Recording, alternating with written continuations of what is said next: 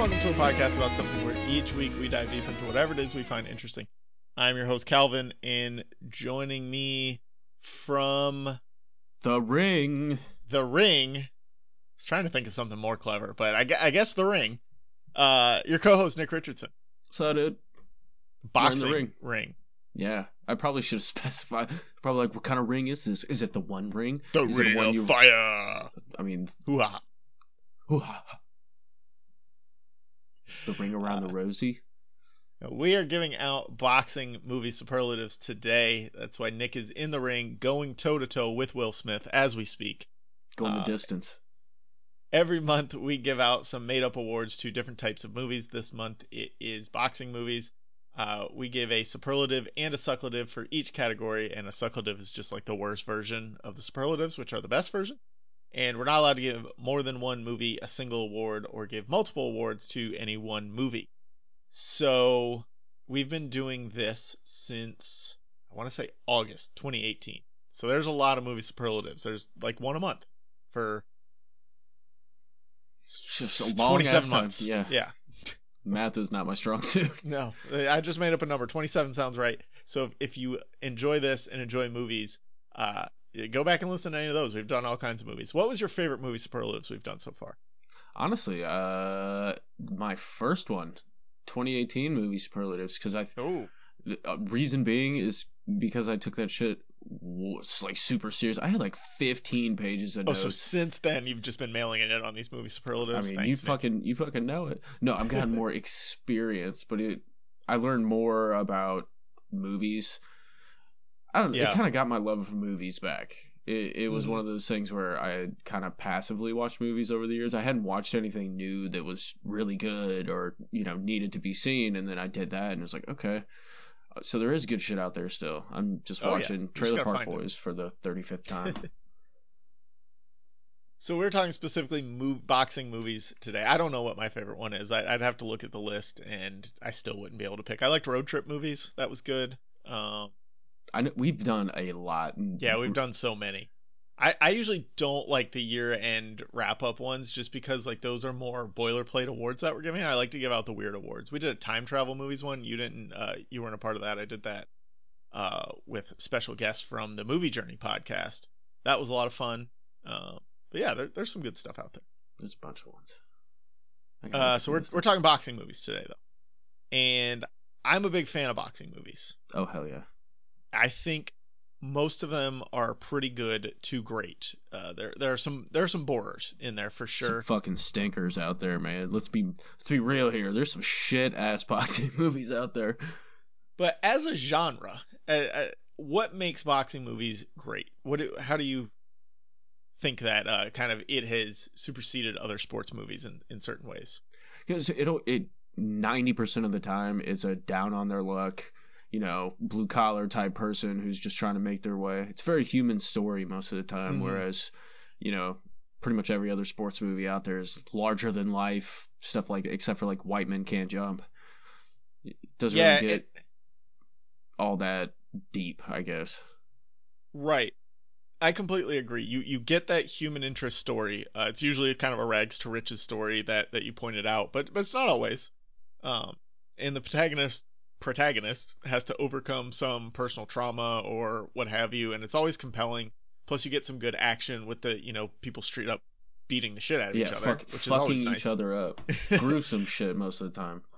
And in a lot of other sports movies, uh, that'll like the human interest part kind of gets bogged down because you have to pay attention to multiple teams, like a football or a basketball movie. You've got to see how the whole team is this cohesive unit, and you you don't get to try, kind of singularly focus on any one of those things.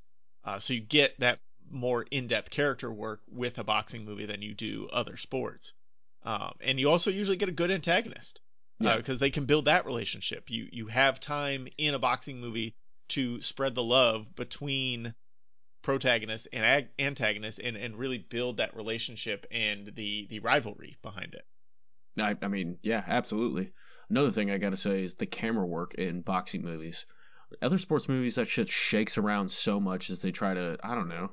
I mean, there's some the bad action. camera work in boxing movies too, and Don't we're, get we're me gonna wrong, that's but- one of our you know that kind of goes along with one of our awards that we're gonna give out. But There's people there. Yeah. That's what that's what you're watching for most of the time is to see people beat the shit out of each other. It's a fucking boxing movie. Like that's usually the uh God damn it, I can't think of the word. Uh, I hate when my brain just says nope. Anyway, it's usually you know the focal point of the movie. They're building up to that big match, um, and you got to see that shit. Otherwise, it's just like, man, this is stupid. But you can watch Watching- the longest yard when they're running all over the place, cameras shaking like crazy, and yeah, it's still entertaining. Yeah, you can't tell what's going on. Yeah.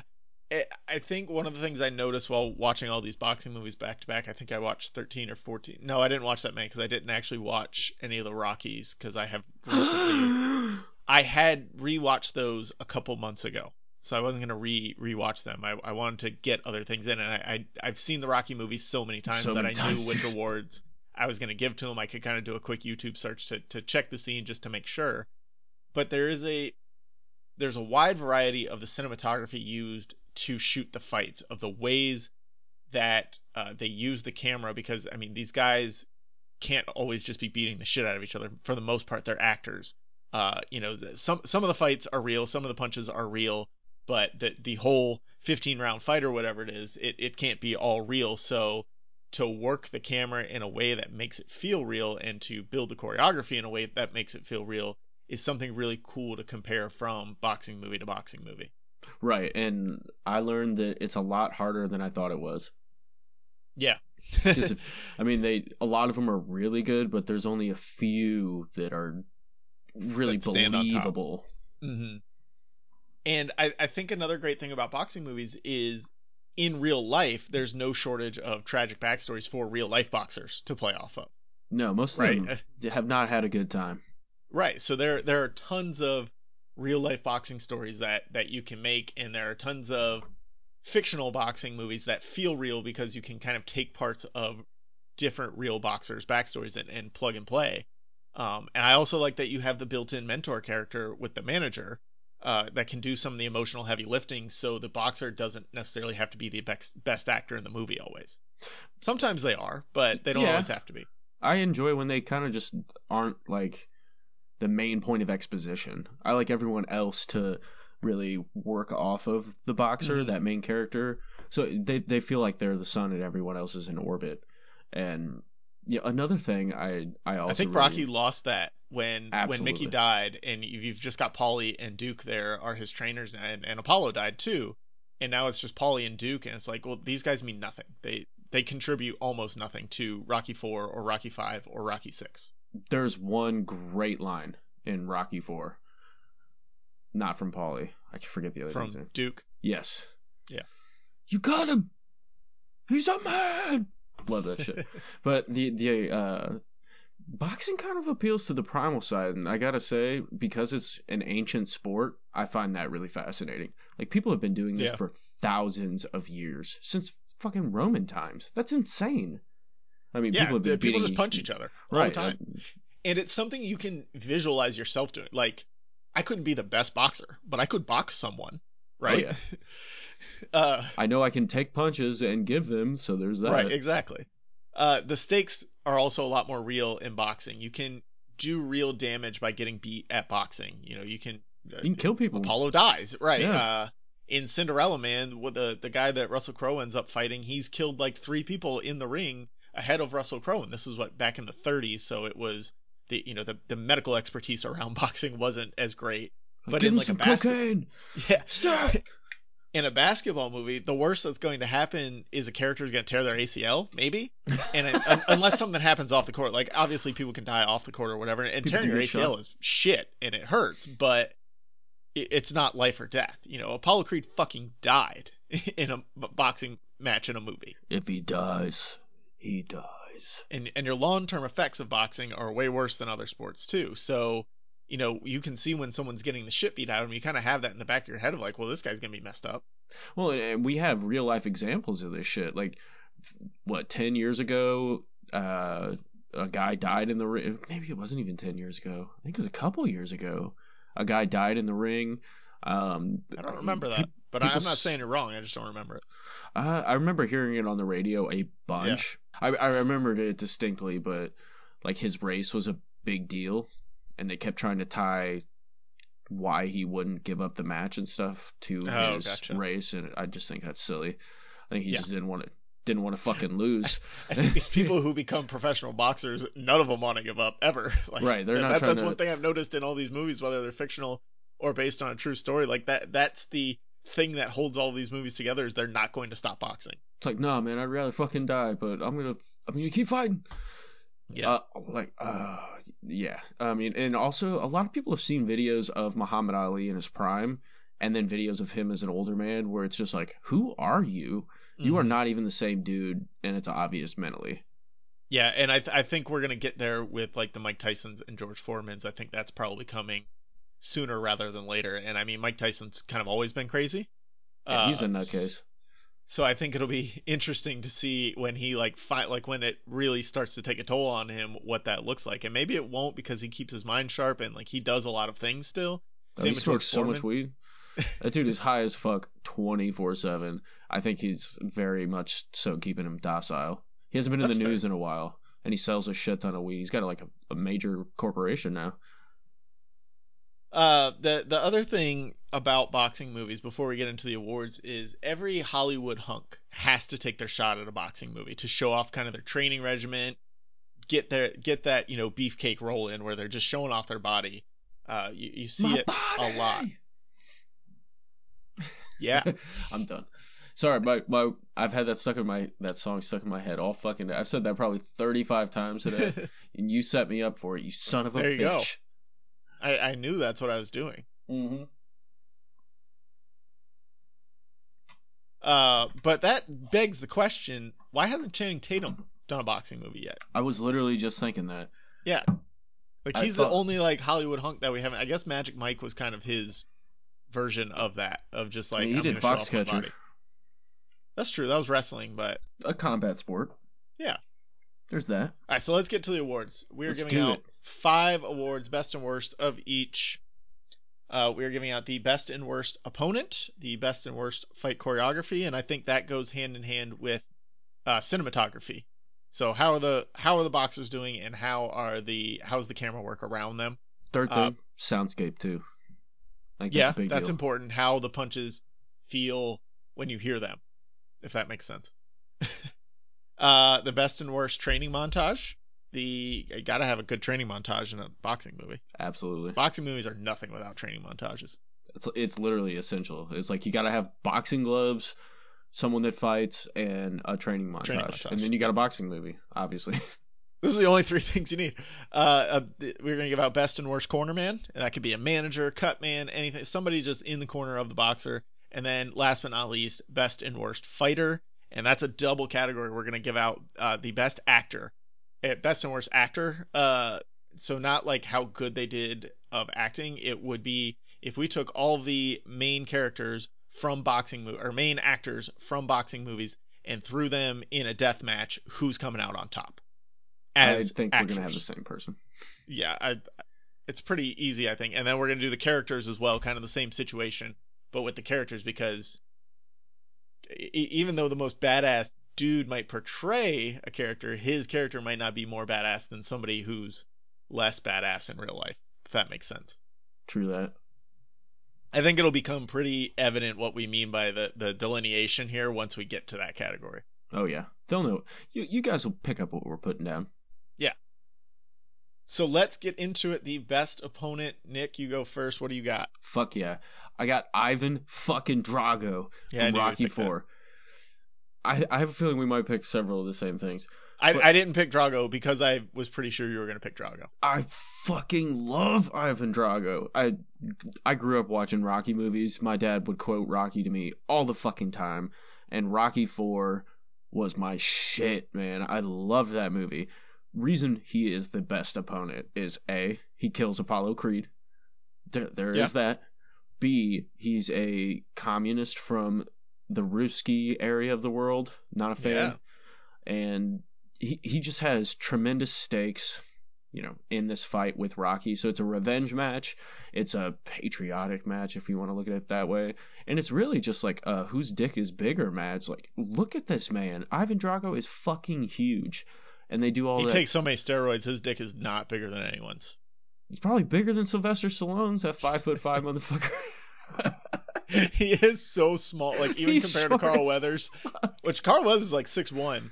Uh, and then then you throw Dolph Lundgren in there, and he just looks It- so tiny. It looks ridiculous. Those zoomed out shots look ridiculous. It looks like a child is fighting a grown man. You know, like a normal sized man like me. That's it's hilarious, but all those things kind of add up to him being the the best opponent in my mind, especially after Well- they do like his his training montage where Mhm. he's, you know they do his punching power test and all that shit. It's insane. Yeah, and and on top of just being psychologically the best opponent, on top like with killing Apollo Creed and the you know the uh, the psychological preparation Rocky has to go through, he's probably physically the greatest opponent out of anyone. Eh, Maybe uh, Viktor Drago in Creed 2 might be he might be stronger. Uh, he he or, or looks more imposing. stronger. Like he Yeah. looks bigger, like buffer. But I don't. Dolph Lundgren just He felt more like a human. Like Dolph Lundgren was like a fucking robot. Terminator. He was like a Yeah. Terminator. It was it was like Rocky was fighting a Russian Terminator. and I mean, he's basically I don't know what the Russian word for Ubermensch is, but he was the Ubermensch. He's the ultimate man. He blonde hair, blue eyed, six seven, jack dude who you know has a hot wife Swedish guy. makes millions of dollars. For, yeah. Yeah. And he's a, Eh, eh. isn't he like a, a particle physicist He has or some a nuclear physicist? Yeah, some type of physics training. Uh, like he went back Super to school for physics and all. Yeah, he, he's a very smart guy. Interesting. Uh, guy. and and to beat him by beating him, Rocky ended the Cold War. So I think that makes him a, a top tier opponent as well. Oh, 100%. And when you're when you're, you know, the dude in your corner is screaming, "He's a man. He can bleed." Like that's kind of a big fucking deal. It to that point, is. they did not look at him as a man. It's just this guy's a machine. I must break you. I will break you. That shit is intimidating as fuck. You know, if he dies, he dies. He dies. He straight up killed Very- Apollo Creed. The greatest. Drago is the most quotable Rocky opponent. That's for damn sure. He has like 10 lines. He really does not speak very much in that movie. For me, for me. For me. Uh, I went a different route because I was pretty sure you were gonna pick Drago, and I wanted to pick Rocky Four later down the line. I went Rocky Three, Clubber Lang. Kills Mickey. And so, in the same way that Rocky Four is, is your go-to, Rocky Three is my go-to. I, I love the Hulk Hogan fight uh, with Thunderlips. That's really fun. Uh, I just think Clubber Lang is so imposing. In Isn't that Mr. T? yeah, it's Mr. T, and they made him so scary as an opponent. Like Drago is scary because he's a physical specimen. Clubber Lang is coming after you. You know, he he's a bad motherfucker. He's talking shit. He is he's strong and he's fast and he's in a way he's more intimidating than Drago because Drago you just have to get past the physicality of it. Drago feels like he's gonna kill you. I mean, Mr. T feels like he's going to beat you to, He's gonna beat you to death. He's gonna enjoy it, and then he's gonna find your family and beat them to death, and then bang your wife too. and then bang your wife. Yes, before he beats her to death. Hopefully, oh my god, he's also like this is like a Clubber Family Guy skit is playing out in my head right now. Lang is more of a character than Drago ever was too. They they gave him somewhat of a backstory because I think by that point they didn't want to focus on Rocky anymore. After Rocky one and Rocky two, they kind of shifted the focus off off of Rocky a little bit to to focus more on the opponent. And he's extremely ferocious. Uh, you know, he it really felt like he was out to kill Rocky at some point. point, and you know he did kill Mickey. Uh, I think he gives Kevin Garnett, you know, who we talked about last week on our favorite NBA power forwards, gives KG a run for his money in the trash talk department. Yeah, I feel like uh, you remember Rampage Jackson from the Yep. UFC. Mm-hmm. I feel like he watched all he he rewatched Rocky three one thousand times. He's like, I'm gonna be that. That that's me. And then he was in the new A team they did. He took over Mr. T's character. Oh, that's fucking right. Yeah. Dang. So it, it really all fits together. Uh, and he just beats the shit out of Rocky in their first fight. You know, and that that lifts Rocky back up to greatness i- in a way that the hero is only as good as his villain. And I I don't Apollo Creed wasn't getting that out of Rocky ever. You know, they had to move past Apollo Creed, and I think going with Clubber Lang is the next step in that. Right, and I think he's he's a really great character before you move into like the outlandish. Like he's mm-hmm. feasible, whereas Dolph Lundgren's character is woman. just Hey, woman. it's just it's not it's not feasible in that sense. Like Right. No yeah. The, the only step up from Clubber Lang man was like a literal robot. yeah, So- they're not gonna let this little ass dude. And they were like, nah, dude. You know, sorry, I don't care if he killed your buddy or what, but you're not getting that ring. You're about to fucking die too. Tiny. Right, so let's move into the worst opponent. I'll go first here. I, I hope we have the same person. It's Rocky Five, and it's Tommy Gunn in the street fight. oh no, I did not. I mean, Tommy Gunn was just a chump. He got his ass beat by like a 50 year old Rocky out in the streets. Uh, A worst Rocky movie Rocky, by too. far. Yeah, that's true. He's fucking seeing visions and shit. I've only seen Rocky Five once, and it was probably six months ago. Was the first time I ever saw it, and It's a hard uh, you know, I, I, I feel like Rocky Five had to be mentioned somewhere because it's so bad. It had to get a sucklative, and nothing is more succula- than Tommy Gunn is. Sucklacious. Yeah, uh, he was a real fighter too. Yeah, I think he was a wrestler, not a no, boxer. he was he was a Was boxer. Okay. Yeah, and he he was known for having like crazy punching power, but I'm sure he's a great fighter in real life, but he was a bitch in Rocky Five. he was kind of a bitch in Rocky Five. He's just a little fucking asshole, scumbag, shit weasel. How you gonna fight a fifty year old man like that? Rocky, I, mean, I don't know. If I ever ran into someone that talked like Sylvester Stallone, I would just not fuck with him. Be like, no, dude, you you sound like you have been beaten within an inch of your life several times. Sorry, I'm just I'm not gonna do that. So what did you have for worst opponent if it's not Tommy Gunn? uh, Billie the Blue Bear Osterman, a German ex prostitute in Million Dollar Baby, who's just a dirty fighter. Uh, Is she the one that knocks her out into the, the stool eventually? yes, Okay. she's the one because Hilary Swank is fucking her up and making her look Yeah. like a little German prostitute. And she's not having that, so she punches her. I like how you held back from saying bitch because it's an actual wo- like we can call Tommy Gunn a bitch because he's a dude, but like when it came time to call the uh Billie the the blue what was what was her the Blue Bear Osterman. the blue bear yeah you, you couldn't you couldn't pull the trigger on calling her a bitch I I'm, like fa- I'm a dad, man. way to I'm control yourself I I try to be respectful, but this Yeah, I bitch. just, I just all put it all you hear me? there I had to now. You fucking you made me, Kalvin. I But yeah, hate that- Million Dollar Baby so much I I lit- I cannot watch it. My see, my dad had that problem with Saving Private Ryan when Upham never brought the ammo. He's like, I, I won't watch that fucking movie. It just breaks my heart. Million Dollar Baby is that way for me. It's That just shit so boring. s- Fuck you, man. That is the saddest movie I've ever seen. it's so fucking boring. It's the only good Hilary Sl- Hilary Swank movie out there. That's probably not true. I'm not. I'm not going to do the research, but I can't believe that's true.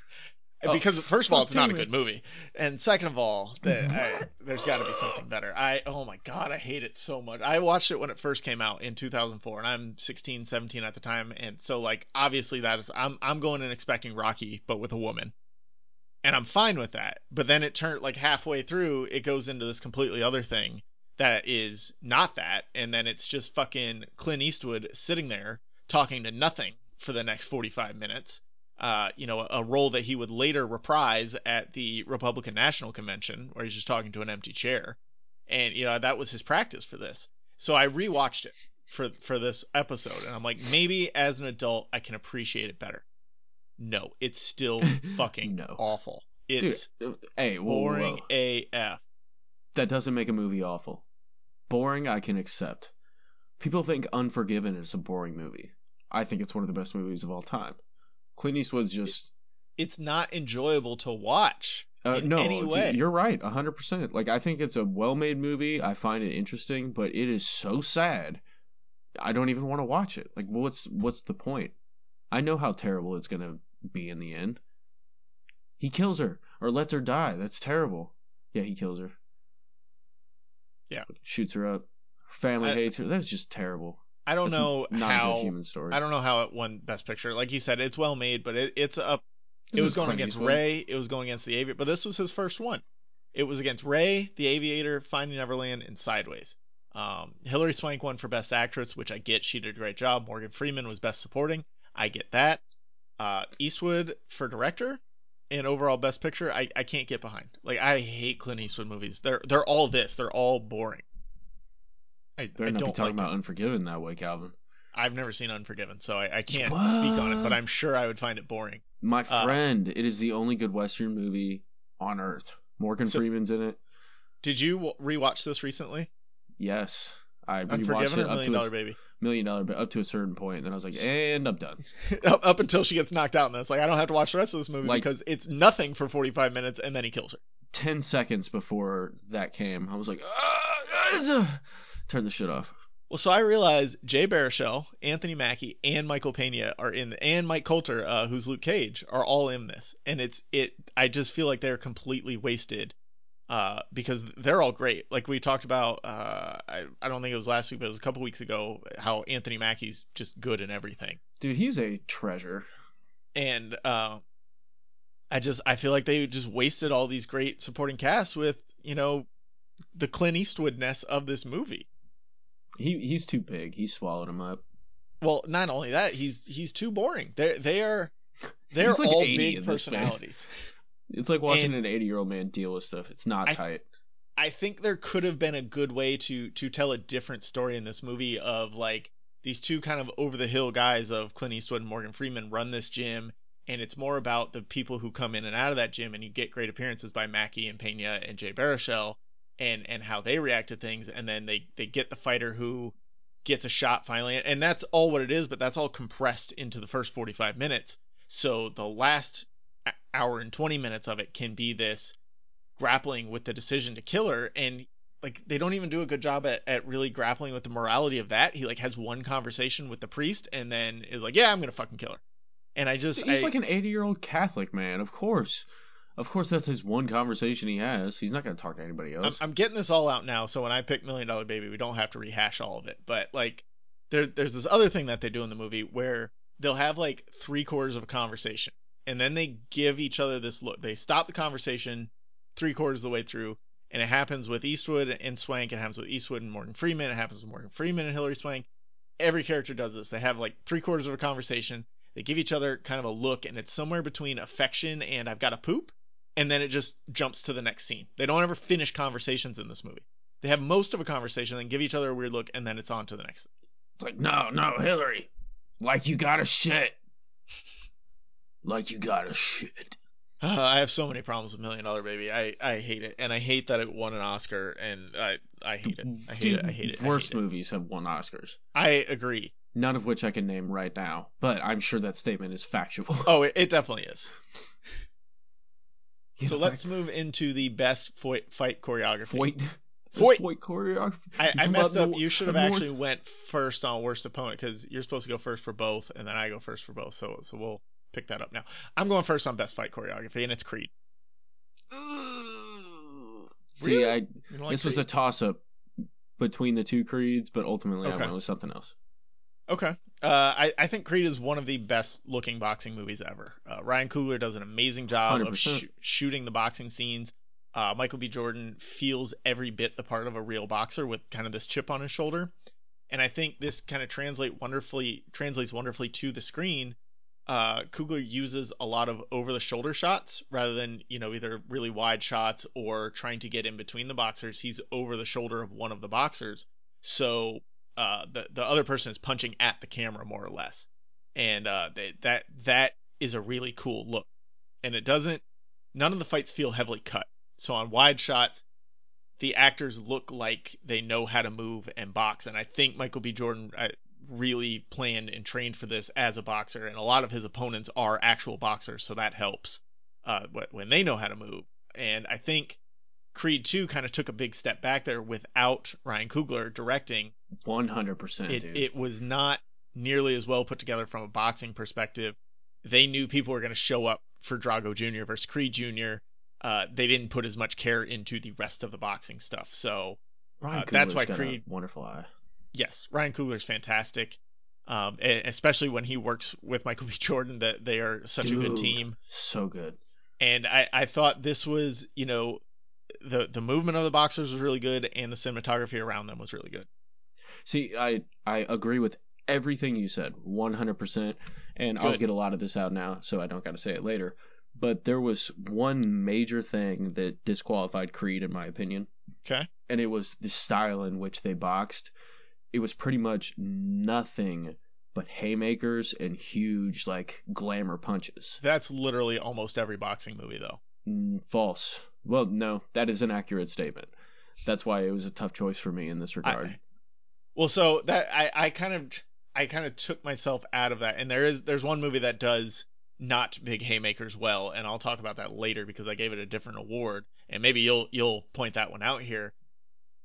But I, I kind of said, you know, boxing movies they they know people want to watch big haymakers, so I, I took that out of the the choreography of it. It it was more of they're throwing the punches. Are they throwing them where they're supposed to be throwing them? Right? It does it look like they're actually hitting each other when they're not? the that and just the the movement of it. Mm-hmm. I mean, if if a boxer's throwing nothing but haymakers, you're gonna keep your distance a little bit instead of just sit like well yeah standing there and just taking that shit. Any like, of these boxers in real life would be very easy to beat because you just like let them wear themselves out over their like around throwing you these huge start ass working these bodies, man. Yeah. Start striking them right, and that's usually what they go to in every boxing movie. It, they hit him like three times in the ribs, and they're like, "Oh fuck, I broke my ribs. I'm done." And then we're right back to haymakers. Yeah. Right, right back to big bloody haymakers and stuff like that. Um, but I, I will say one major difference between Creed and Creed 2.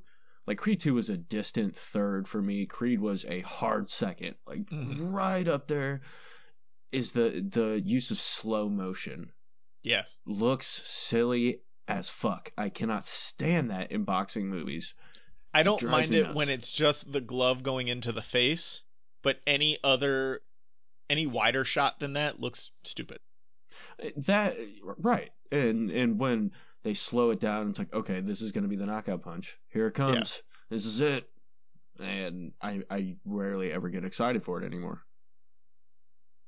You never picked a best. Uh, I wanted to get Creed out because I I, Okay. enj- I really Right. enjoy a lot of things about Creed, and that's Creed is so good. honestly overall my probably my favorite boxing movie. Um, but I went with Southpaw, man. Okay. Es- especially the Jake Gyllenhaal looks the part. That dude is absolutely fucking ridiculously jacked in this movie, Yes. and just he has like the the look of uh, I will Mhm. beat you to death with my gloved fists. Um, and when he fights Escobar in the main the main bout, if you watch that fight, it looks like a real fucking boxing match. They the cinematography is really well done. The soundscape is amazing. Like they resonate really well. You feel those punches, and it's technical. Like they're they're jabbing. They're you know they're dancing around each other instead of looking like pre-planned punches and slides. They You throw what I some mean? big haymakers too, and I, I'll say that was a contender for me. I didn't end up picking it. I, I I like Southpaw. I don't think it did anything best. Um, and the thing that sucks the most about South Southpaw is it would have been so much better if Eminem were in it instead of Jake Gyllenhaal. Like Jake Gyllenhaal's a great actor, but he's not that. Like he can't pull that character off. And Eminem was supposed to be in Southpaw. He's supposed he- to be 50 Cent's character. No, he was supposed to be Jake Gyllenhaal's character. Mm, he's also Yeah. supposed to be in the fighter. The fighter, yeah, he was supposed to be in the fighter. Yes. Oh, okay. Interesting. But so when I was rewatching this with it, because when I first saw it, I didn't know Eminem was supposed to be in it, but I I had learned that since. And rewatching it, you can see where like the stuff outside. I think Jake Gyllenhaal did a good job of everything inside the ring, but I think Eminem would have been so much better of everything that goes on outside of the ring, just like the anger at the world and what happens to his wife and dealing with his daughter and dealing with the the uh, the, the child protective services system and things like that. Because You're talking about an Eight Mile movie, but a boxing instead of rap. well, it was supposed to be a follow like the the script was written as a follow up to Eight Mile, and then they worked it into a boxing movie, and then by the time they got around to making it, Eminem was uh, back to his music career and and had to back out of it, and he had even shot some scenes for it. And I think you can tell a lot of this movie was written for Eminem, and it, it would have been really interesting to see him with that with that anger and with that background and and really playing off his own past and putting his own heart into it where Gyllenhaal doesn't have any of that in his past. It's very hard for Gyllenhaal to pull off that th- those characteristics. And I think he does a good enough job. I just couldn't help envisioning Eminem the whole time and how much better Eminem would have been at those things. See, I didn't know that, and all I saw was his Nightcrawler performance Okay. mixed with a like being Bane. Basically, this dude is Yeah. unreal. I I thought Nightcrawler was a truly disturbing movie. Like it was fantastic. That was one of his best performances. Prisoners, Mhm. also fucking fantastic. I, I love Jake Gyllenhaal. I'll watch pretty much anything with him in it, and and I like this movie with him in it. It's just hard watching it knowing that that could have been Eminem. Watching those scenes like the courtroom scenes and you know all this anger and rage and abuse and mental health issues that Eminem has actually gone through, having him put that on screen instead of Jake Gyllenhaal, who has been an actor since he's 14, born and raised in L.A. Like he, I, I just feel like he couldn't tap into that as well as Eminem could have. I mean, uh, and that's fair. Like I, you know, I respect that. I just I'm talking about best fight choreography, Yeah, and that I- that's in my opinion that's fucking it. and Eminem would have fucked that up. I can Yeah, guarantee he, you I don't think he. uh And he's a lefty, so I just I don't know if it would have Well, been as that- entertaining. It so that was also why it was called Southpaw.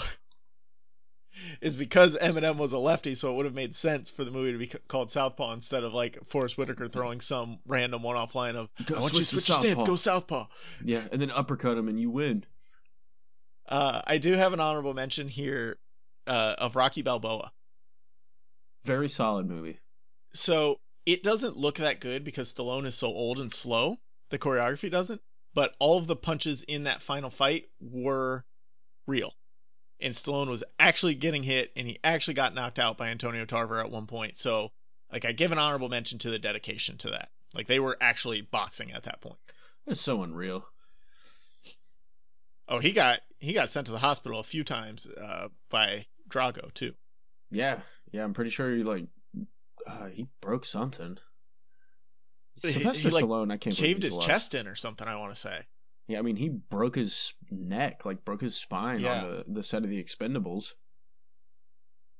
Is Sylvester nuts. Stallone, stop doing your own stunts. You're too old. Yeah, You're like 80, bro. Stop it. Uh, so worst fight choreography. This one I'm giving a million dollar baby. We're gonna fight now, dude. I, I fucking hate it. Uh, Yeah, so here's my problem. now. With Million Dollar Baby and the fight choreography is the fight either looks super slow and deliberate, like the two fighters are trying to let the other one punch them and they already know what's coming before it comes, or she just throws a haymaker every time and, and knocks out the other fighter in the first round. And that, that I, I didn't feel like there was ever, ever any actual choreography there. It's very shaky cam too. Yeah. Not a fan of that.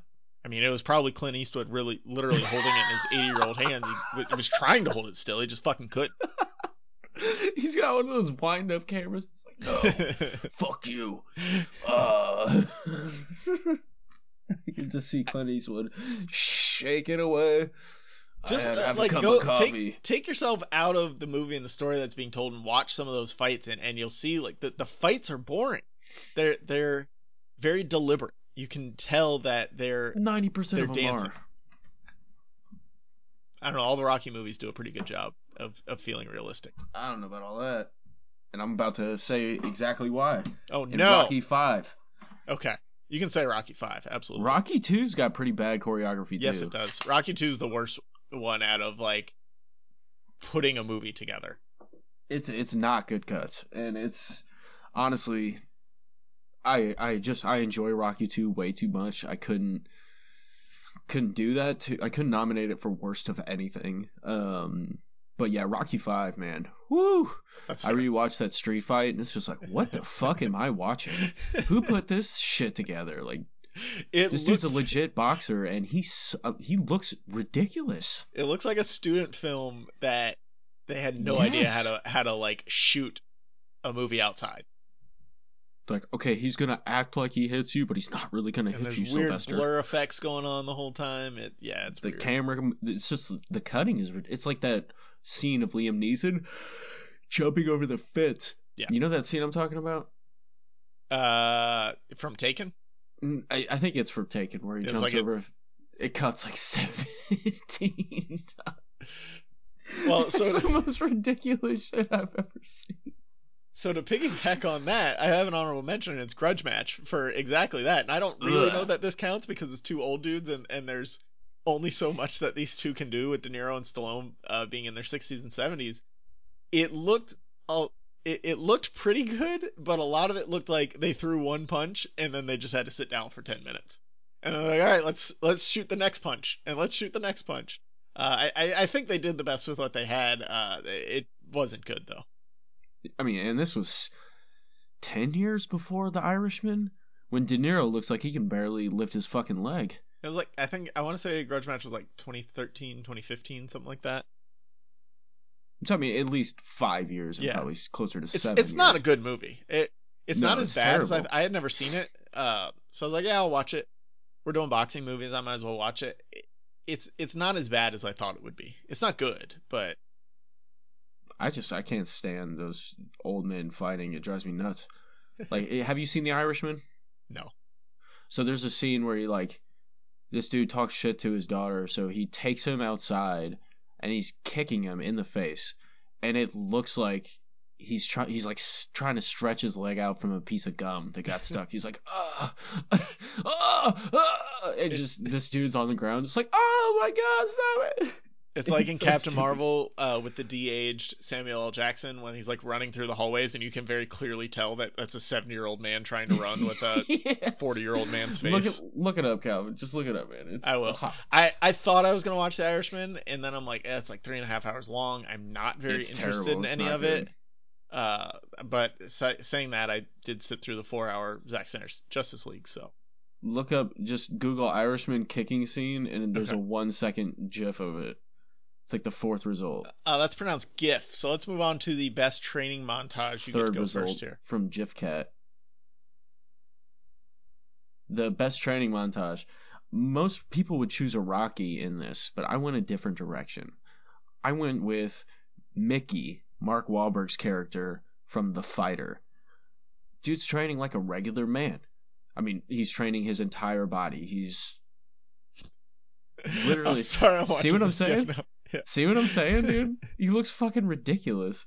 Um, he's not doing ridiculous shit by hitting big cuts of beef or pulling cars or any of that dumbass shit. He's serious as fuck and he's doing work. He's going out and he's doing work. I I like Creed's, you know, training montage and a lot of Rockies, but I think he's got two fantastic songs and it's like a 2-minute scene and uh We're gonna have issues here. whole lot of whole lot of jump roping, just normal stuff, man.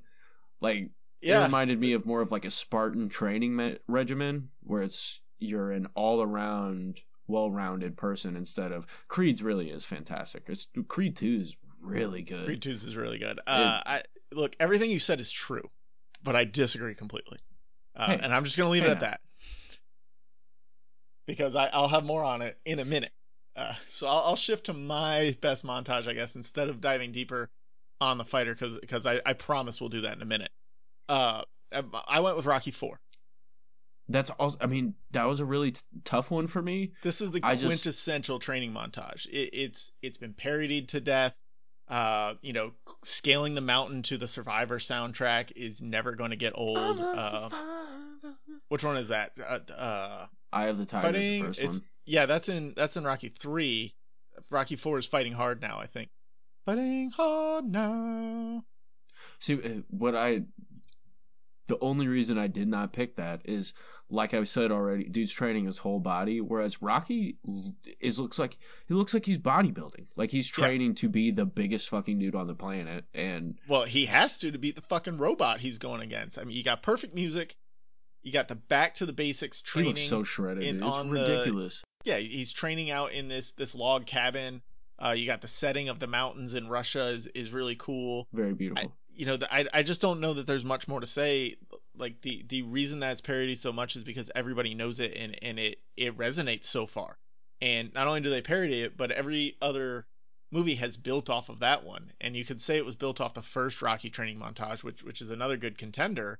But I, I think Rocky Four perfected the montage because that movie is literally 75% montages.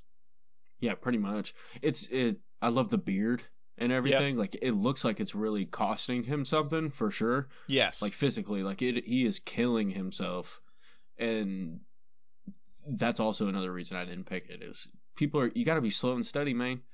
I think I think the fighters. So is so you more went realistic. with you went with who actually trained the best rather than which one looks the coolest. I went with what looks the coolest and, what's the best kind of scene.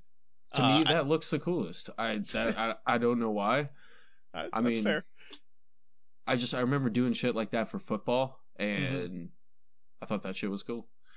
Like it, it to become a more. I think that is cool. Like to to get to that point where you're just a more well-rounded fighter, and the aspects that, that go into becoming that, I find cool.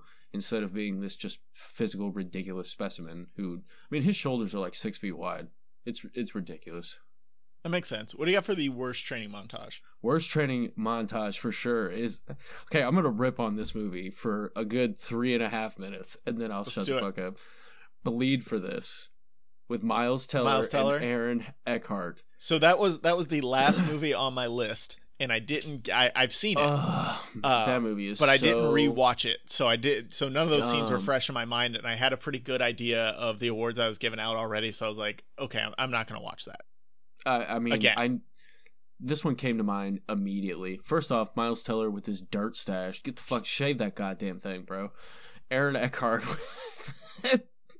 Aaron Eckhart's like, really bad. Miles Teller's fine. Like the stash is bad, but man. like uh Aaron Eckhart's very bad in that movie. No, I can't stand Miles Teller in that either. And the reason why it's the worst training montage is he's got a halo on. I mean, he's got a neck brace, and it's oh, just oh yeah, yeah. it's so much. Like it's meant to be really cool, but there's two points in that movie that make me just want to be like, okay, come the fuck on with this dumb loser shit. Where he's, you know, he he benches the bar and it's like, yeah, woo. Hey, Like, some people can't bench the bar, Nick. Back off. Are you trying to tell me something, Kevin? I, I haven't done a bench press since I was a freshman in high school, probably. But I just I thought that was really stupid. Like it looked really dumb. This man in a halo. Like I get it, the stakes are high. Like you you went the distance. He's you making his you came comeback, back man. from miraculous stuff. But bro, you're, Roberto you're Duran benching the, the, bar out of him. and you just creamed your pants. And then later in the movie when he he's getting his ass whooped like the whole fucking time, and then he's just like, yeah, you know, I am I am pretty good at, at boxing. And then he comes out, crushes him for I don't know, ten seconds, and then he's like, yeah, whoa, just just being super hard, dumb, stupid. So it's like you're you're You're benching the making me bar. want, how bad you're saying it is. It makes me want to watch it again because like I don't remember the movie being that bad. I remember it being fine, and I think I watched it on airplane, so I, I probably so wasn't paying bad. perfect attention to it. It's like, show me who the fuck you are. I'm gonna show you who the fuck I am. Yeah. I'm watching bad. It's watching like a six out of ten movie on an airplane automatically bumps it up to like an eight out of ten because like there's nothing else to do on the airplane, so you're kind of like watching movies and drinking. yeah, it, you're in this weird space where it's like, yeah, this is great. This is my entertainment. It's better than It's talking to this dude next to me. So yeah, this is great entertainment, no matter how bad the movie actually is. So I haven't had an airplane movie in a long time. Yeah. Wonder why. Weird. Yeah, they had uh oh, man, I remember I used to fly down to Oklahoma twice a year and they had there's this one movie where they like crash a plane in the Arctic. Mhm. Or not the Arctic, but in the mountains and they're like living in the plane. I remember that distinctly Are they because I'm- monkeys with ninja stars? No, I wish so. But they That, uh, that was the rejected pitch for Anchorman. Oh, Like, yeah, there was yeah, supposed yeah. to be a part of it where they crashed in the mountains and then were attacked by monkeys with ninja stars. I'm for it. Paul Rudd talked about that on. Hot Ones, what didn't he? I think so. I've I've heard um, Adam McKay talk about it. I've heard uh, Will Ferrell great. talk about it. I would have been for it. Yeah, Couldn't that was have my choice. Worst Couldn't have been worse than uh, Anchorman 2. I did. I never watched it. It's not very good. Uh, my worst training montage, you're never gonna believe this, is The Fighter. Because you think Mark it's Wahlberg. boring as fuck. Yeah, it's it's got a bad song. It's can't What? hear can't No. you hear me knocking by the Rolling Stones. And sidebar here, I don't think I like the Rolling Stones very much. The song before that, The song before it's okay. Chili Um, Peppers. Come on, now. yeah, that's a that classic. that one's okay. Uh, but they do they switch between two songs, and the that's a great. That's the only good Rolling Stones song out there. uh, yeah, and it's not fucking good. And Start Me Up is better, but okay. It's catchy AF. And and neither of them are very good. I, I don't like the Rolling Stones. You can at me. It's at APA something on Twitter. They're not Dude, good. literally- I'm sorry. No one our age likes the Rolling Stones, and if you do, I'm gonna call you a liar. Yeah, you're wrong. Uh, I, I think like it's Mark Wahlberg and Christian Bale. They run for like 15 seconds, and then we get some shots of London, like some generic ass shots of London. Bunch and of jump roping. Then we get very little work again, like actual glove work against Christian Bale with the with the pad gloves, and and that's it. It's weak sauce. It's all he's all like muscle memory, dude. He's just Yeah. brushing up. He's not killing himself before the match. The fighter's very good though, and it was I do enjoy that movie. it was the start of the uh, David O. Russell and Christian Bale partnership, and you know the start of the Rachel Christian McAdams Bale. in there too. What's that? Rachel McAdams too. No, Amy Adams. That's what I. Rachel McAdams is the one in Southpaw. Yes. Uh, That's what I this this was also kind of in the middle of the Christian Bale. I'm going to wildly fluctuate my weight and appearance for each role. He had the For machinist real. around then, Batman, uh, and this where he's just going back and forth on his weight, and then he went into American Hustle where he put on a bunch of weight. Crazy. Batman again. Yep. Uh, but the, like the fighter isn't really a boxing movie. I mean, it is. It's about Get a boxer, obviously. That is literally all it's about is boxing. Well, it's more about his family life and drama for the brothers eh, than you, you know who happen to be boxers. And I, I, but that's what makes boxing movies great, right? Is boxing is rarely the sole focus of the movie. It's it's more of a vehicle to tell these in-depth human stories. And I think the fighter does a good job of encapsulating this. Uh, and people did technically box in it, so it qualifies. But there there's very little actual fighting. There's there's one training session and one fight within the first hour, um, and it, it- that fight is just Mark Wahlberg getting his ass kicked by uh, the guy twice his size, and then there's three matches total throughout the movie. Uh, I mean, that's. I mean, and again, the worst training montage ever. So right, we'll agree to disagree. that it's the worst. We'll worst agree on montage. best corner man. I bet. Well, let's jump to best corner man. I don't think we will. Because I did not pick Mickey. I go first here. I went with Ray Arcel, played by Robert De Niro, in Hands of Stone. Never seen that movie. It is really good. Uh, this was the first time I watched it uh, because I, I when it came out around the same time as Bleed for This, and Miles Teller Miles Teller's character in Bleed for This fights Roberto Duran, who's the main character of Hands of Stone. Uh, so I was gonna kind of do like a back to back, and I just never got around to watching Hands of Stone, and then so this gave me a reason to, and I didn't know De Niro was even in it, but um, you know De Niro or Ray Arcel, he teaches R- Roberto Duran about strategy over strength. It's a chess match, not you know just a, a brute contest. It's not a brawl. Yeah, he uh, he does this thing in his first match where he combs Duran's hair to kind of psych out the opponent because the opponent just thought he beat you down for three minutes, and now you come out with this fresh cut, it's gonna piss him off. That was his his thinking behind combing his hair between That's every round. dumb as fuck. It worked for Roberto Duran, never lost. Well, except when he quit. Uh, Who who the fuck's gonna be like, damn, this dude's got some fresh ass hair. Can't even do it anymore. So he he trains Duran even though some American mobsters have threatened him to leave boxing uh, because he wanted to like expand boxing and make it a more uh not worldwide but like America wide sport and these mobsters wanted to kind of control it from the New Jersey New York area. Uh, he continues to get threatened and still continues to train Duran for free uh, because he's not actually like their whole problem was if he makes money off of boxing they're gonna basically kill his family and he decides to just keep teaching him for free because he thinks he thinks that's important and he he doesn't want to break the deal he made. He's he's very knowledgeable. Um and and that brought me to like Robert De Niro's been in a lot of boxing movies. So I'm wondering if he's actually this knowledgeable about boxing. A- I feel like Robert he- De Niro as a you know- younger man would fuck you up. If you got in a fist fight, he would probably box you.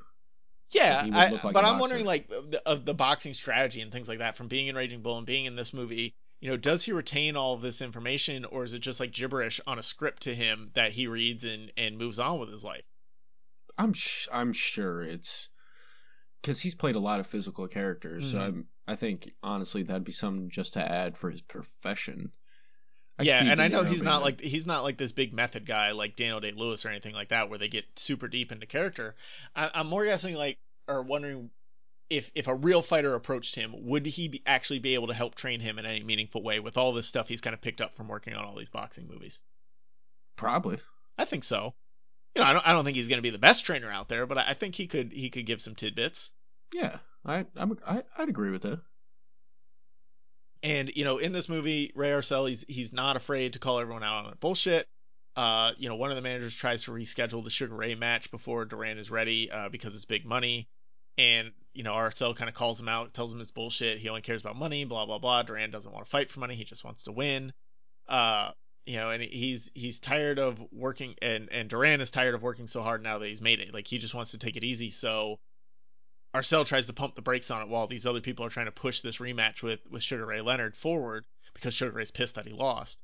Um, he takes the heat when Duran walks away mid fight. Uh, because Duran had already lost the fight in his head. He says, you know, that's it's the no the famous no mas fight. That's Roberto Duran, uh, which I didn't really understand until I watched this movie, and then I went back and watched the 30 for 30 on it. Um, and then so because he's a real guy, the the trainer that it's based on has all these accolades, which I just want to run through real quick. He trained over two. He's the first trainer to ever be inducted into the Boxing Hall of Fame. He's trained over 2,000 fighters over 70 years, including 20 world champions. It's not a high percentage. Well, you can't. I, I guess, but 2,000 trained 2,000 fighters is huge. Yeah, but only They 20 can't all of be them became world champions. Champions. Not a high percentage there, bud. Phil Jackson's got a better percentage. I guess. I think Hands of Stone. It, it's a. It's really interesting because a lot of boxing movies you follow heavyweights, so it's big punch after big punch, like we were talking about, haymaker after haymaker. Uh, Roberto Duran was a welterweight, so He had fast ass hands. who yeah, happened to be made of stone. there's different He's like choreography. Cotto. This is one of the few movies that uses different choreography and cinematography uh, to, tr- to kind of track the movement in the fights. And it, it felt like there was always more going on around, and it wasn't just going to be who throws the last big punch, uh, you know, like a real boxing match feels.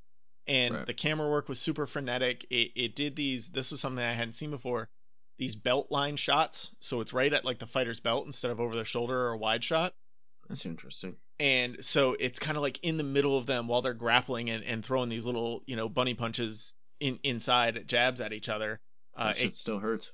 oh yeah it, it makes you feel the intensity of these fights that don't feature huge punches and you know the other thing that happens in this movie and it happens in life so that's why it happens in the movie or it happened in real life uh, he wins early rather than lose the first big fight and then have to come back for that so he wins early against sugar ray leonard and uh, so it's cool to kind of see a different take and to see the fallout from winning big early because that's very different than losing and having to come back and win.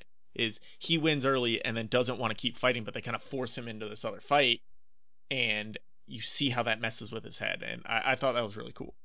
Or just the complete underdog who never has a chance, and he, Right, you know, Like Rocky. right. It's th- this whole movie is like the first half of Rocky Three, where he's he's fighting all these chumps, and then all of a sudden he gets his chance against uh, Clubber Lang, and he he beats you know Clubber Lang beats the shit out of him because he's gone soft. Like that's what happens at the end of this movie. Is Roberto Duran's gone soft because he won and he doesn't care anymore. Like he made his money, he became the champion. He he's just done with it, and they Right. wouldn't let him be done with it. People, everyone else had stakes in it. hmm So what is your uh, best corner man? Mickey. Yeah. Fucking Mickey, dude. Obviously. I mean, he knows when to push Rock. He really knows what Rock needs. He knows he genuinely loves Rocky, and I think that's Rocky would not be Rocky without Mickey. And he had the best speech. Yeah, This which was where- a subcategory here, so go for it. I mean, this is where Rocky 2 comes in for me. And uh you know, when he's basically him and Apollo are fighting, I just love how casual it starts where, you know, Rocky's just he's not really even sweating yet. He's just kind of casual and uh he's like you can't you can't be hurt cuz you're too tough. And Rocky's like this this fuck guy is good. He's great. But I love the It's next Rocky line impression. you know, it's fucking, it's great. And he's like, no, listen, he's only a man. You can beat him because you're a tank, kid. You're a greasy, fast, 200 pound Italian tank. Go through him. Run over him. This shit is raw. Meredith Burgess is a world class stickman too, according to Michael Rapaport. He, uh, my dad used to say that shit to me when I played football all the time. That used to hype me up. That you're a stick man? Yeah, Kalvin, that's Oh, well, what he said. in- See, you're in- a little bitch ass stick man. So in, no, no, no, no, no. So what Michael Rapaport was saying about Meredith Burgess is that Is he he's a real some dick. No, he slang some dick. I mean, Michael Rapaport would know all about it. This They- fucking he guy, he fucking slangs so much dick. Oh my fucking god, a I can't believe man. it. I just a I, I world-class just like the idea of s- stick Dick man man. being. Uh, That was a decent Michael Rapaport too. yeah, that was that, that was better than your Rocky, I would say. I'm gonna have to. Your Rocky was very bad. Oh my god. Yeah, you'll- You better work on that before we do uh, Michael Rapaport movie superlatives. Just go ahead and break my jaw, and then I'll start talking like Rocky. No problem. Uh, my uh, subcategory here, best corner man motivational speech, and this does not count against the movies that we pick. You could still pick one of these if you picked them in a subcategory. Uh, and it was Rocky three with Apollo throwing out Eye of the Tiger. He, you know, single-handedly brings Rocky back from the brink brink after Mickey's death, and you get the iconic Eye of the Tiger. It's it's a great speech. It's the greatest.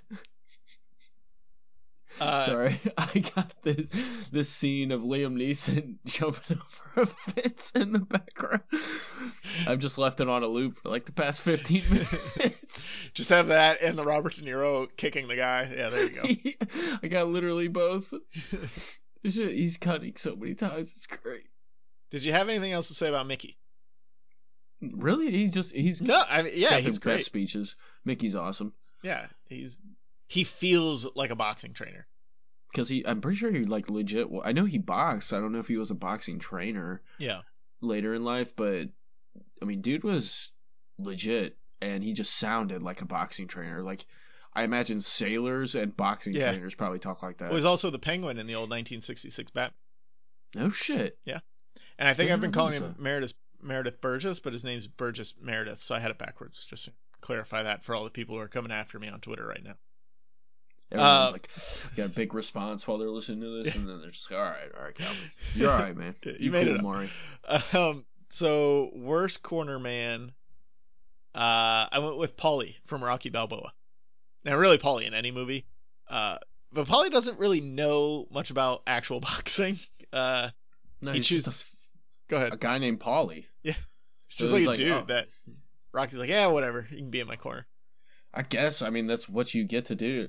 You know, I miss Adrian a lot, so Like, I get why when he when you've still got Mickey and you've still got like real people in your corner, Duke or, or whoever, why you bring Paulie in, but none of those people are there anymore by Rocky Balboa. But Paulie is still there, and Paulie knows fucking nothing. He chooses terrible walk-up music for him, and walk-up music is everything in boxing. You, that sets the tone. He's got this definitely. weird, like an Irish jig or something going on. Very, very strange. He's like, I'm Italian. I'm Italian. you know, I, like I get it. Rocky feels like he owes him something, but at, at some point, just get a real trainer and and let Paulie sit in the front row. Tell Paulie to get get, Paulie to be your driver. job. Yeah, Like, dude, get a job, you bum. buy him his Paulie's own been- restaurant. I mean, he's been fucking mooching off Rocky for 15 years. Fuck out of here, Paulie. You bum. Get a job. Who did you have for worst corner man? fucking Paulie Paul. from Cinder- Cinderella Man, though. What? Love Paul Giamatti. Dude, no. He's the wackest fucking corner man. He Oh, screams he's- he's strategy as at quiet moments. He disregards what his fighter wants, which it, by extent is what his fighter needs. Never been a fighter himself, and he just gives terrible fucking advice. I just love Paul Giamatti. Braddock. I, I love Paul Giamatti too, but he's fucking terrible as a corner man in the Cinderella Man. Terrible. So this might be another hot take run. here. Uh, Cinderella Man, not a good movie. Uh, I, I, hate Renee Zellweger so fucking Much. oh, she was very bad in it. I think it might actually be more boring than Million Dollar Baby. And Get you know, I didn't. I didn't think that was possible. Get uh, the fuck out of here. It's Russell Crowe. He's great in that movie. He he's good. Uh, this is only a year after uh, Million Dollar Baby. So this is 2005. Million Dollar Baby was 2004. And the, I guess the mid 2000s they went through this phase of we're not going to tell the Rocky story anymore. So we're just Do we're going to make all the extra stuff around boxing super boring and painful and barely focus on the boxing. So like Million Dollar Baby, we've already talked about how painful all the stuff around boxing is. Cinderella Man, we're going to set in the Great Depression Yeah, which like awful. is the worst possible time to try and set a movie. It's bleak and His kids are depressing. sick. He's Uh, poor as fuck. I think it's I think it's very difficult, maybe impossible to make an interesting story that happened during the Great Depression captivating in any meaning, meaningful way. That was captivating as shit, man. I love that. I identified with that, man. Yeah, I I did. kids got rickets or whatever the hell they had in the Great Depression. I thought they had scurvy. That might have been scurvy. I don't know. Uh, my They, problem was they were like not doing well. Renee Zellweger made the great choice of sending them to her sisters and to her parents, and Russell Crowe comes in. He's like pissed off that she Yo, took what the fuck? That she took her kids to a safe place rather than freezing to death in their homes. Listen, I would send my kids away. I, I would send Absolutely. my daughter away if I needed to, 100%. But I would be pissed about it because I, as a father, could not. Yeah, but I wouldn't blame her. I, I'd be pissed at the situation that that like I was shitty to that point. I wouldn't be pissed Kalvin, at my wife human, that made man. the decision to send her away. I would so be pissed at her, and then ten minutes later, be like, "I'm really sorry, that was inappropriate. I'm just lashing out because I'm upset because I feel like a failure." I love Paul Giamatti. He's great. He even made Fred Claus fuck out of watchable. I cannot stand that when he's just screaming all the strategy when it's quiet. It's just like, dude, will you shut the fuck So up? something I noticed watching 13 boxing movies in a month is that really the only advice from cornermen is get out of the corner and get off the ropes. Watch his hands. Yeah. Get your hands up. That's Get out of the corner. Get off the ropes. Hey, fuck him up. Get your hands up. Block. Uh, so let's Fuck, get the fuck. subcategory here out of the way. Worst corner man motivational speech. I went with Mickey from Rocky 3. Uh, Mickey just takes all the wind out of Rocky's sails before the first fight with Clubber Lang. Like he's ready to go fight Clubber, and Mickey's like, "Nah, I'm fucking moving out of here." He tells him he's gone soft, that his 10 title defenses were basically against cupcakes. Uh, he tells him that you'll. He says he'll knock you to tomorrow, Rock. And Rocky wasn't ready He'll for the you, fight. Rock. He wasn't ready for the fight before that, and then he sure as hell wasn't ready for it after Mickey gets done with him. It is the uh, quintessential anti-motivational speech. He really does shit all over him. I, that is a good speech.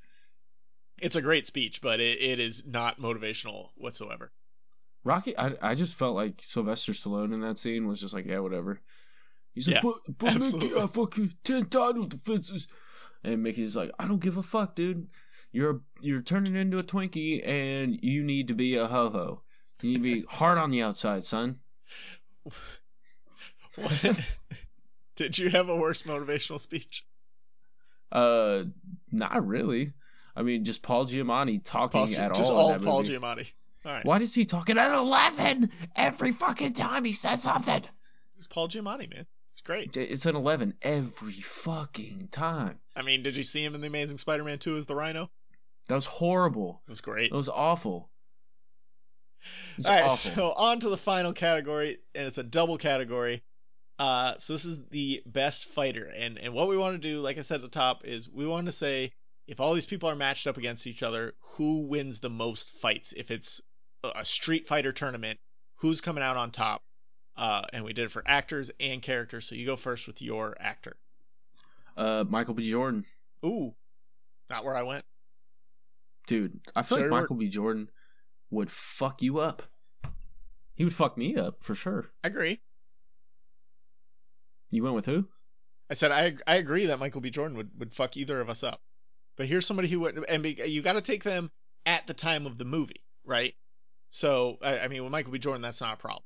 But my guy, I picked Russell Crowe in Cinderella Man. You can't take Mm. Russell Crowe now, because obviously Michael B. Jordan would beat the shit out of Russell Crowe now. But Russell Crowe is not someone you want to fuck with, especially when he's in peak boxing condition. This guy's from Australia. No one's Well, I fucking mean, with him. we have a recording of him throwing a phone. That's just that's just downright degeneracy there, Kalvin. Michael Yeah. B. Jordan, I think, would just do work on that dude. I, I- I don't think so, man. I think you get That'd be a you get his anger fight. flowing. I I think he's he's taken out on you, and I think you know honorable mention here in the actor category is Denzel Washington in The Hurricane. Mm-hmm. He was yoked in that movie. And have you ever seen The Mhm. Hurricane? I've seen uh, many bits and pieces because It's so good, and it's an underrated boxing movie, and and really movie overall. Uh, it, it's not there's not a lot of boxing in it. Uh, it, it, it I think that was the first time I ever saw Denzel Washington in a movie. Uh, came out in like 1998, and I was 11 at the time, so like I, I wasn't seeing what Denzel Washington was in at that time, but I saw this, and I, I kind of instantly fell in love with his ability as an actor.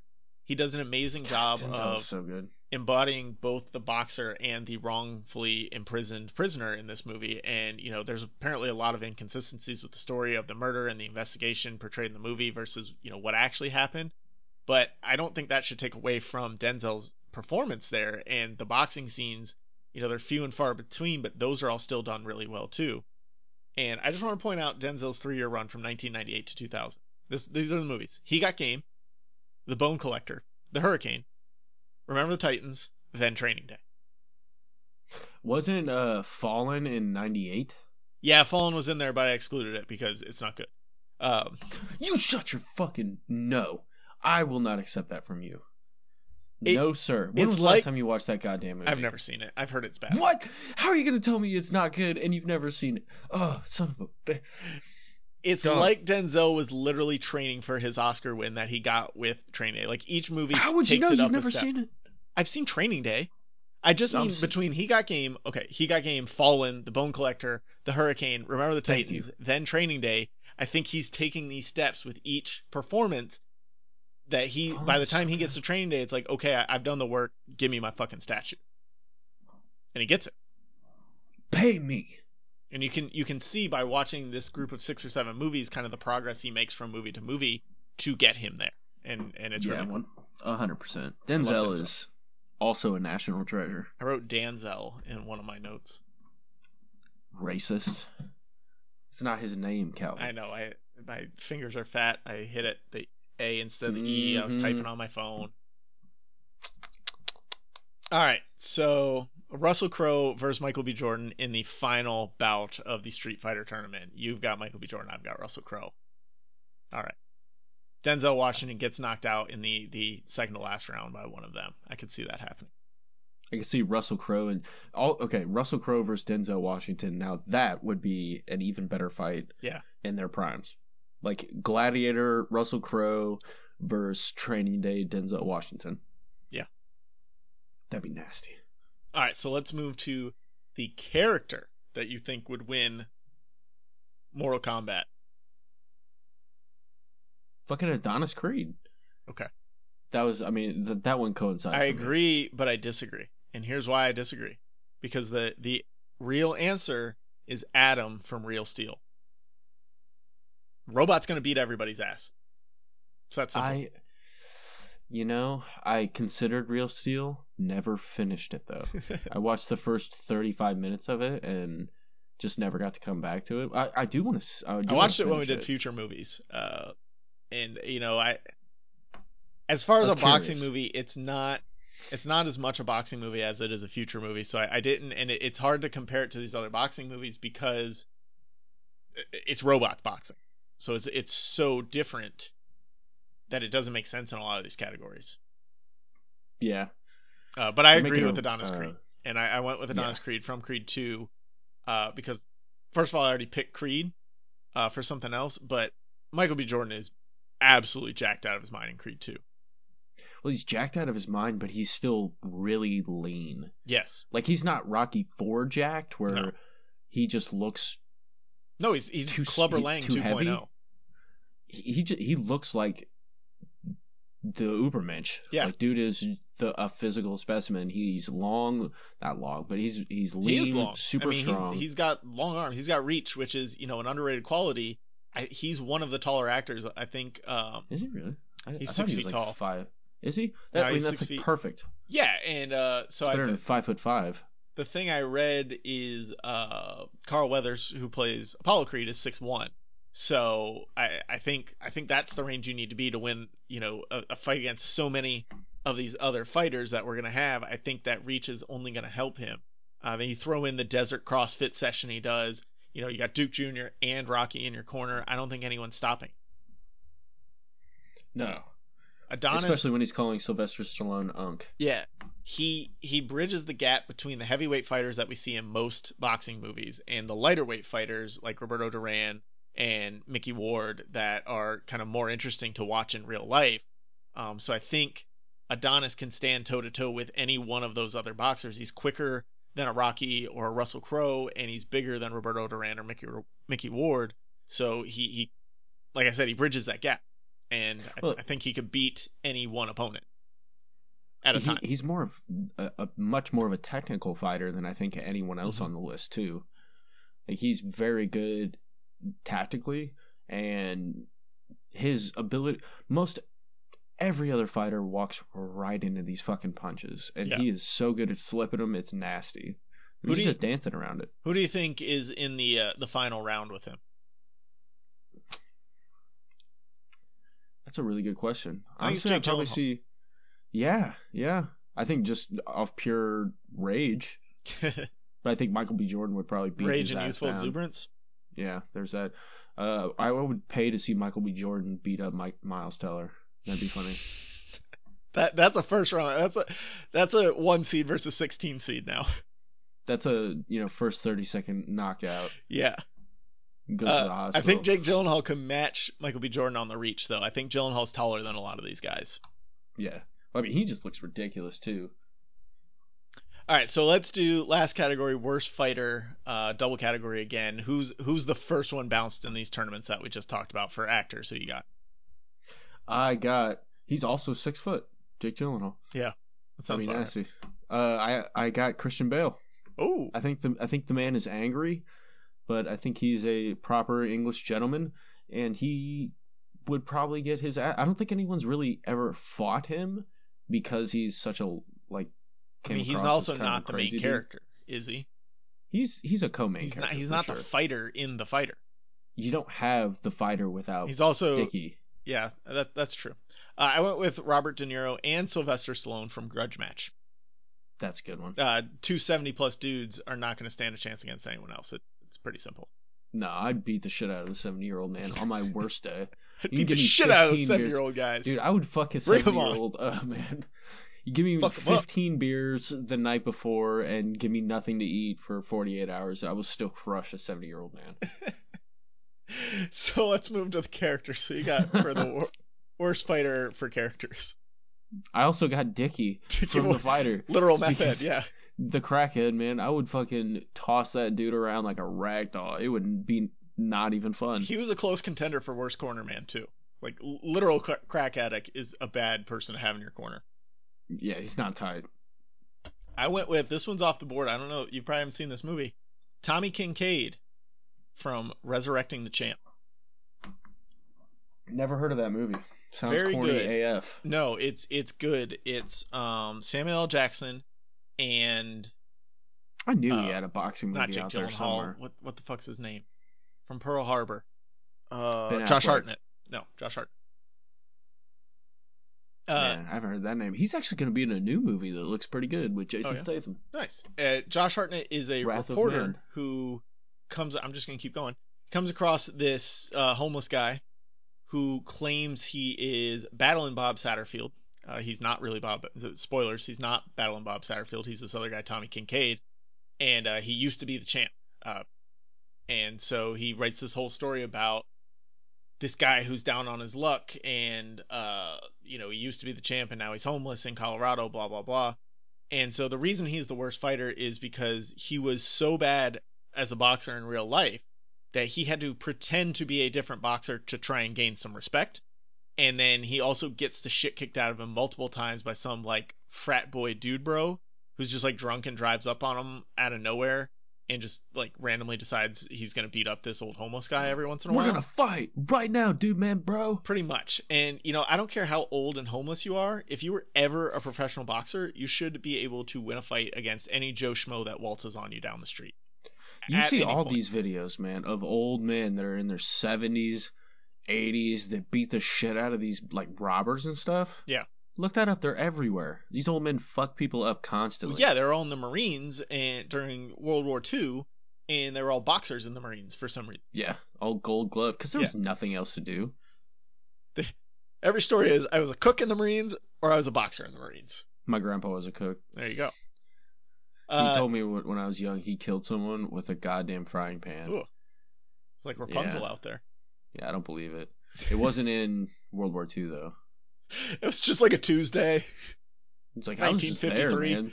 This guy tried to take my fucking beans, and I wasn't having it because I wanted beanie weenies. And I mean, uh, Samuel L. Jackson's character, he sh- he shows this ability when he knocks Josh Hartnett out cold at one point, but he can't knock out this frat boy that rolls up on him drunk randomly. Oh, so Samuel L. Jackson's the homeless dude. He's the old homeless guy. Josh Hartnett is a reporter who who writes the story on him. There's there's I no totally actual didn't boxing Put in that the together. movie. Yeah. There's no actual boxing in Hmm. the movie other than these like street fights that they get in. Getting the scraps. Yeah. Really good movie. Uh, it, it really I have to interesting. check that out. Yeah. Okay, so let's flow into what would you do. First thing we got to ask: What is the best walk-up music going into a fight for any of these movies?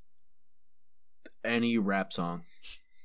you put pretty much any rap song, and it, it it's got to be a rap song. Yeah, for the most part, uh, Real Steel does a great job. It has "Till I Collapse," which uh, Floyd May- Mayweather has used in the past, and it's never not good as a walk-up song. It's a rap song. There you go. Yeah, uh, the the kid does a just atrocious walk-up dance to the song, but that's fine. I mean, he. Not gonna say that. It reminded me of these uh these hip hop dances my college girlfriend used to create. She was Oh she led right like this this dance not not a dance crew really, but like at this. It wasn't a youth group; it was a young adult church group, right? And she led the led the dance team. And she would make these dances, and they were so bad. Uh, they they looked like this kid in Real Steel, and she had so little self awareness about that type of stuff. And like, I, I'm okay with like you doing things because you enjoy them, regardless of your skill level. I, I think this podcast is a pretty good example of that. But at some point, you have to realize that this sucks, but it's still fun. Also, like this podcast. Uh, she did not have This that self awareness. Suck. Podcast rules. she had very little self awareness that I suck at this, but I enjoy doing it, so I'm going to keep doing it. She was like, "Nah, this is the best fucking dance ever." And I'm like, mm, That's hilarious. "Okay, Jason, you just Jason kept Mendoza." getting me more and more. Like, it wasn't a youth group, but Well, because they're not youths; they're like 19, 20 year olds, but it's this church group. But it wasn't a real church; it was like a it was like a prayer group, I guess. I don't know. It, it was weird, man. Uh, pray and dance. I like Rocky Four. Living in America too is really great. Uh, I don't know that the song's good outside of that context, but sucks, within man. the context of Rocky Four, it's perfect. Yeah, uh, that's fair. And then Southpaw with just nothing. Just angry music. Yeah, well, it was nothing. No, he had no music. Um, and I, I just think that would be super intimidating because you're expecting your opponent to come out to like some hype music, get a good rap song, something going on, and it's just dead silence uh, with him giving you this death stare in only a way that Jake Gyllenhaal, but really Eminem, could give you. And uh, I, I think that's that's one way to take it, and it's it's really cool in the movie. I don't know that it would work in real life. You know, they said, "E- Eminem, we need you to put on 35 pounds of muscle. And he's like, fuck no. Yeah, I'm gonna have to pass on that. Yeah, I'm not doing that. You're going to pay me $400 million to put on no pounds of muscle. Yeah, I'll I'll write the music for it. How's that? Thanks. See you It's later. not a good song either. I am phenomenal. So why haven't we gotten a Mike Tyson movie yet, Nick? Uh, there was a Tyson biopic in '95, Was but it didn't do. Yes, like a real didn't movie? do it justice though. I mean, plus it's hard to recreate the baddest dude on the planet, and he's still alive. I and I think don't that's peop- the big think- part. I don't think people want to do it because they're scared of Mike Tyson. Like I Oh, it's if I made a a biopic or a movie about Mike Tyson and I didn't nail it, I would legitimately be afraid he would kill me. If he ever saw me on like the red carpet, he'd just punch me once and I'd be dead. Oh wow, there is a Mike Tyson movie. I didn't know that. Can't be very good. No. Michael Jai White. Oh yeah, no, gross. Uh, Ew! I think you're right. Uh, I want to see a good one. I want to see one done well. I, I think it's out there, uh, like the idea for it's out there. But because he's still alive, I his story's not done yet. He's still alive. No. He's still part of the cultural consciousness. It wasn't that long ago that he's in the Hangover movies.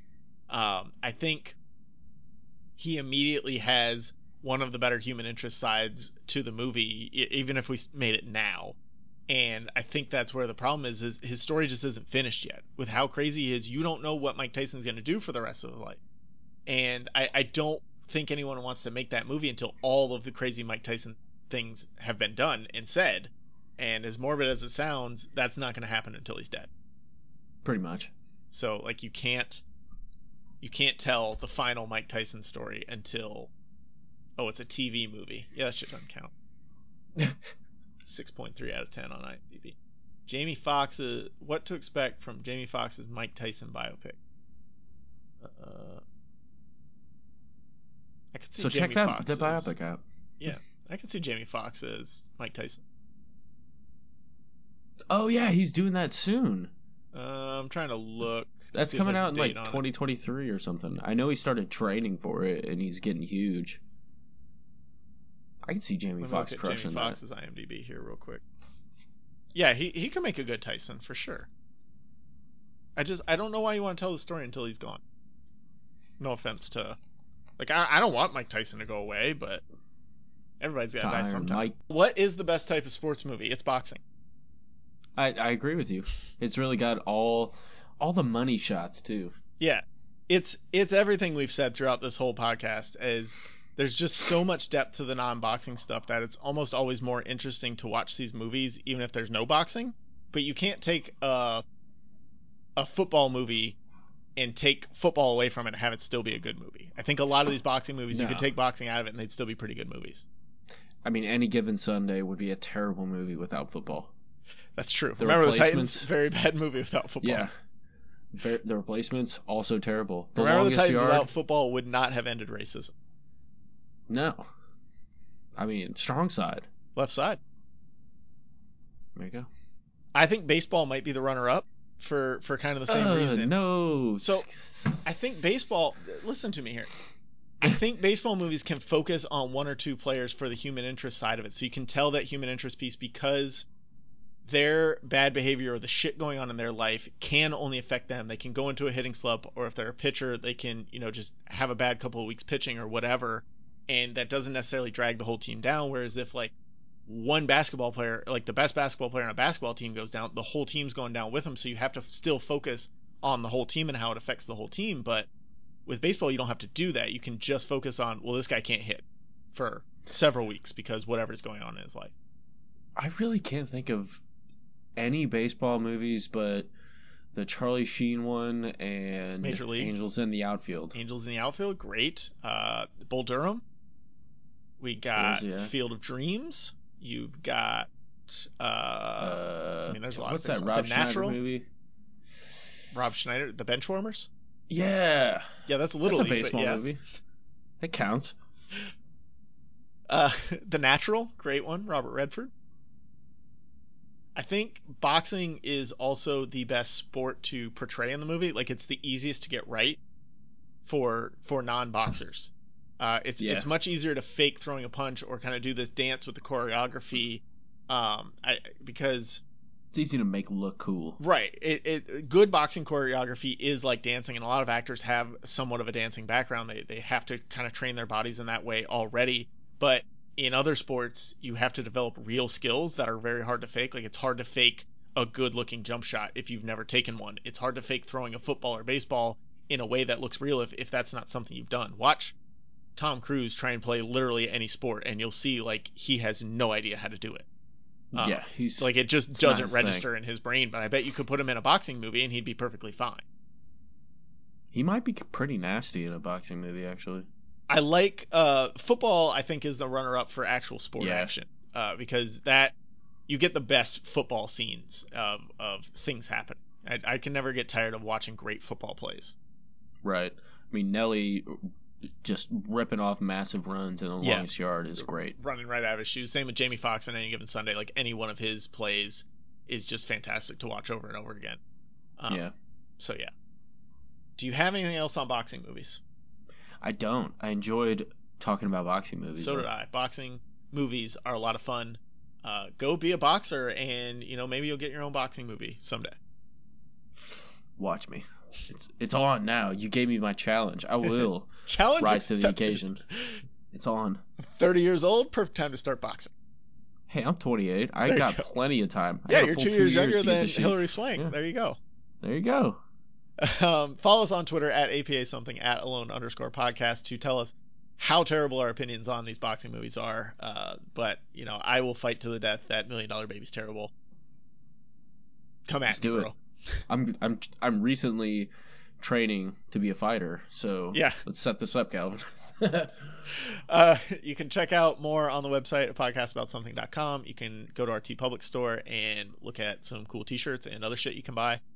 Um, and all of the music for oh yeah, podcast about something as we've mentioned over the past few weeks is coming to an end later this year, uh, probably in July of 2021 and I will be moving on to the Magic Numbers Three. T, uh, the Magic Number is Three podcast, and uh, you can follow that Twitter at Magic Three TV Pod. And I'm really bad at making that transition so far. I've, I've got to be better at like fitting that into these episodes because every time I just completely biff it. That's fair. I'm just gonna let you start doing it. Be like, hey, follow Kalvin's new show. I've been talking about it in my new episodes. Nice. Or I talked about it in my newest one that I'm producing right now. Sweet. Uh, Nick, you can always find over at URL Alone podcast, which is a great story to listen to. Uh, it's a audio drama, as we call it, and uh, that's a lot of fun. He'll still be doing that after this is over. So if, if you like Nick more than you like me, you can go follow him there. It's doubtful. I'm not very likable. Or follow both of us. It's a win-win-win. Win. Win. Thank you, as always, to those cats for providing all the music for a podcast about something. You gotta stay sassy. Stay classy. Vodka Venus Key